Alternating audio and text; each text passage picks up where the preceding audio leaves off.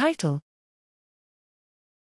A deep residual model for characterization of 5D spatiotemporal network dynamics reveals widespread spatiodynamic changes in schizophrenia. Abstract Schizophrenia is a severe brain disorder with serious symptoms including delusions, disorganized speech, and hallucinations that can have a long term detrimental impact on different aspects of a patient's life. It is still unclear what the main cause of schizophrenia is, but a combination of altered brain connectivity and structure may play a role. Neuroimaging data has been useful in characterizing schizophrenia, but there has been very little work focused on voxel wise changes in multiple brain networks over time, despite evidence that functional networks exhibit complex spatiotemporal changes over time within individual subjects. Recent studies have primarily focused on static, average, features of functional data or on temporal variations between fixed networks, however, such approaches are not able to capture multiple overlapping networks which change at the voxel level.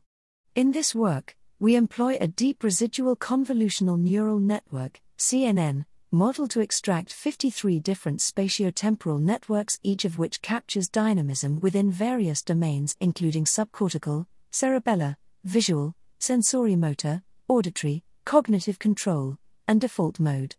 We apply this approach to study spatiotemporal brain dynamism at the voxel level within multiple functional networks extracted from a large functional magnetic resonance imaging free dataset of individuals with schizophrenia, n equals 708, and controls, n equals 510.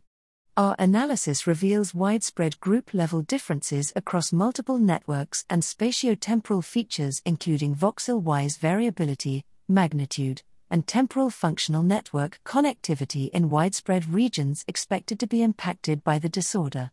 we compare with typical average spatial amplitude and show highly structured and neuroanatomically relevant results amidst if one does not consider the voxel wise spatial dynamics. Importantly, our approach can summarize static, temporal dynamic, spatial dynamic, and spatiotemporal dynamics features, thus proving a powerful approach to unify and compare these various perspectives.